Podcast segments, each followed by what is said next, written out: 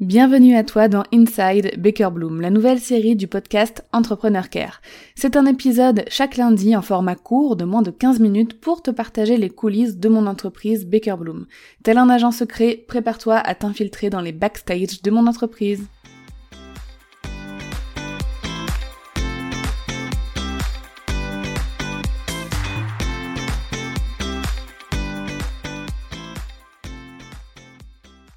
Dans cet épisode, je ne vais pas m'attarder sur les outils parce que j'en ai déjà parlé euh, récemment, mais de comment on s'organise en équipe euh, chez Baker Bloom. Donc ce n'est très certainement pas l'organisation parfaite à copier, mais en tout cas pour nous, en ce moment, ça fonctionne. Donc on fait évoluer très régulièrement bien sûr notre organisation, ça c'est quelque chose qu'il faut garder en tête, ça évolue perpétuellement. Mais voilà, en tout cas, en ce moment, on a une façon de fonctionner depuis quelques mois qui marche plutôt bien. Donc je vais t'en parler aujourd'hui. Donc déjà, euh, la grosse planification de projet, euh, chez nous, on le fait entre fin octobre et mi-décembre pour toute l'année d'après. C'est-à-dire que là, par exemple, euh, à partir de mi-octobre jusqu'à mi-décembre 2022, on va planifier toute l'année 2023 tous les gros projets, on va surtout voilà fixer tous les gros projets, bien sûr, il y a des choses qui vont s'ajouter hein, ou se retirer, mais en tout cas, on fait un premier plan. On va définir les focus, les objectifs de chaque projet, mais aussi les objectifs euh, chiffrés, comme euh, les objectifs de chiffre d'affaires, de nombre d'abonnés à la newsletter, de podcast, etc., etc. Tout ce qui peut se planifier en avance, on va le planifier et on va fixer les gros objectifs de l'année.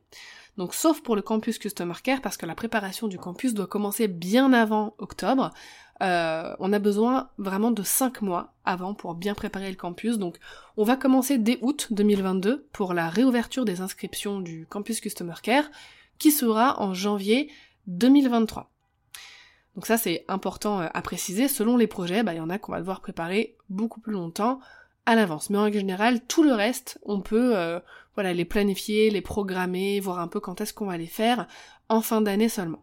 Donc ça, ça nous, permet, ça nous permet vraiment de savoir euh, dans l'année où on en est. On a vraiment un fil conducteur, un fil rouge déjà au niveau des objectifs chiffrés, mais aussi au niveau des gros projets qu'on euh, veut mettre en place. Ensuite, on va faire un point une fois par mois avec Solène, donc qui est mon bras droit, sur l'avancée de tous les projets les gros projets, comme les plus petits projets, ou les projets pas prévus qui viennent se caler en cours d'année, etc. Il y en a toujours.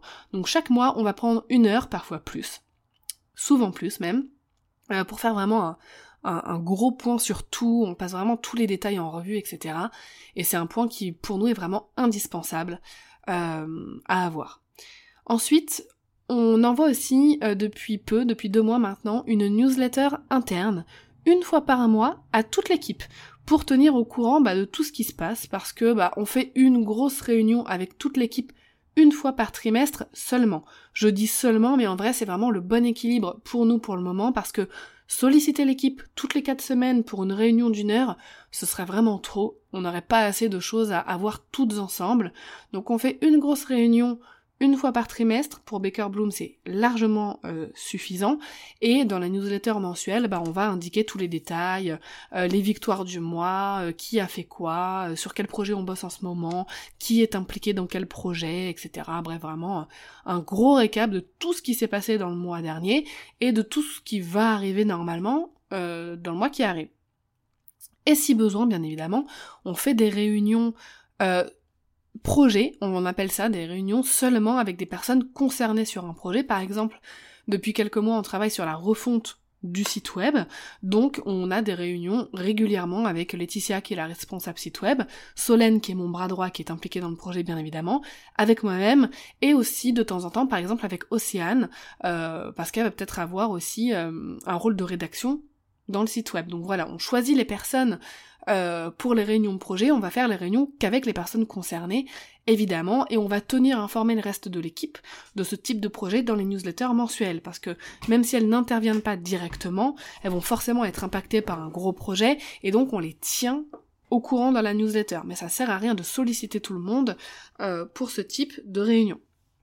Ensuite, au niveau de l'organisation quotidienne, on va avoir une communication à 95% uniquement sur Discord avec toute l'équipe. Par email pour certaines communications, mais c'est quand même beaucoup plus rare. Ça va vraiment dépendre du type de communication, mais euh, voilà, pour la communication quotidienne, c'est vraiment euh, Discord. Euh, et en termes de communication aussi, Solène a depuis un moment pris un maximum de relais pour les communications à l'équipe, surtout en ce qui concerne la création de contenu d'articles ou des communications de gestion de projet. Euh, pour la création de contenu, par exemple, une fois que j'ai enregistré un épisode, c'est elle qui va informer la rédactrice, la Pinterest manager, etc., des tâches qu'il y a à faire, que telle ou telle chose c'est bon, qu'elles peuvent passer à l'étape suivante, etc. Donc très souvent, c'est elle aussi qui prend contact, par exemple, avec la responsable site web pour créer une nouvelle page, pour faire tel ou tel changement. Donc bien évidemment, je garde une communication euh, avec certaines personnes de façon très privilégiée comme euh, la community manager, donc en fait la personne qui va créer certains visuels pour Instagram, parce que j'ai besoin euh, qu'elle prenne directement de, moi, entre guillemets, les, contenus, donc ce que je lui indique de créer. L'équipe qui gère les ads aussi, donc Solène est bien évidemment impliquée, mais c'est vraiment moi qui continue à communiquer directement avec l'équipe qui gère les, les ads, c'est hyper important pour moi. Et bien évidemment, je communique de façon, euh, je communique de façon très régulière avec euh, la rédactrice, euh, la Pinterest manager, la responsable site web aussi, mais c'est de façon beaucoup plus chill. pour la plupart des communications, c'est vraiment génial que ce soit Solène qui ait pris le relais, qui soit en charge de ça, parce que ça me fait beaucoup moins de choses à gérer et à penser. Euh, et c'est top que euh, bah, mon bras droit euh, ait aussi bah, sa part de responsabilité de communication avec l'équipe. Et d'ailleurs, toutes les communications sur les projets se font sur Notion. Je t'ai fait un épisode complet Inside Baker Bloom, c'était le numéro 25, sur comment on utilise Notion. Donc je t'ai vraiment tout détaillé, si ça t'intéresse, je t'invite à aller l'écouter. Donc dans mon expérience, pour le moment, une bonne organisation et communication d'équipe, ça passe par un bon équilibre des meetings, euh, des réunions, c'est-à-dire il en faut assez, mais pas trop. Euh, il faut aussi une bonne sélection des canaux de communication, donc une sélection intelligente. Pour moi, avoir un canal de communication rapide comme Discord pour la com au quotidien, euh, c'est essentiel. un outil sur lequel on gère les projets, bah, l'idéal c'est de communiquer sur l'outil de gestion de projet directement, dans notre cas c'est Notion. Euh, et un outil euh, comme les emails pour la newsletter interne notamment, pour chaque mois tenir informé euh, de façon un petit peu plus officielle l'équipe avec un rythme plus régulier aussi. Donc c'est bien aussi de choisir euh, une expérience, une organisation pardon et une communication adaptée à nos besoins. Hein. Chaque entreprise, chaque équipe a des besoins différents.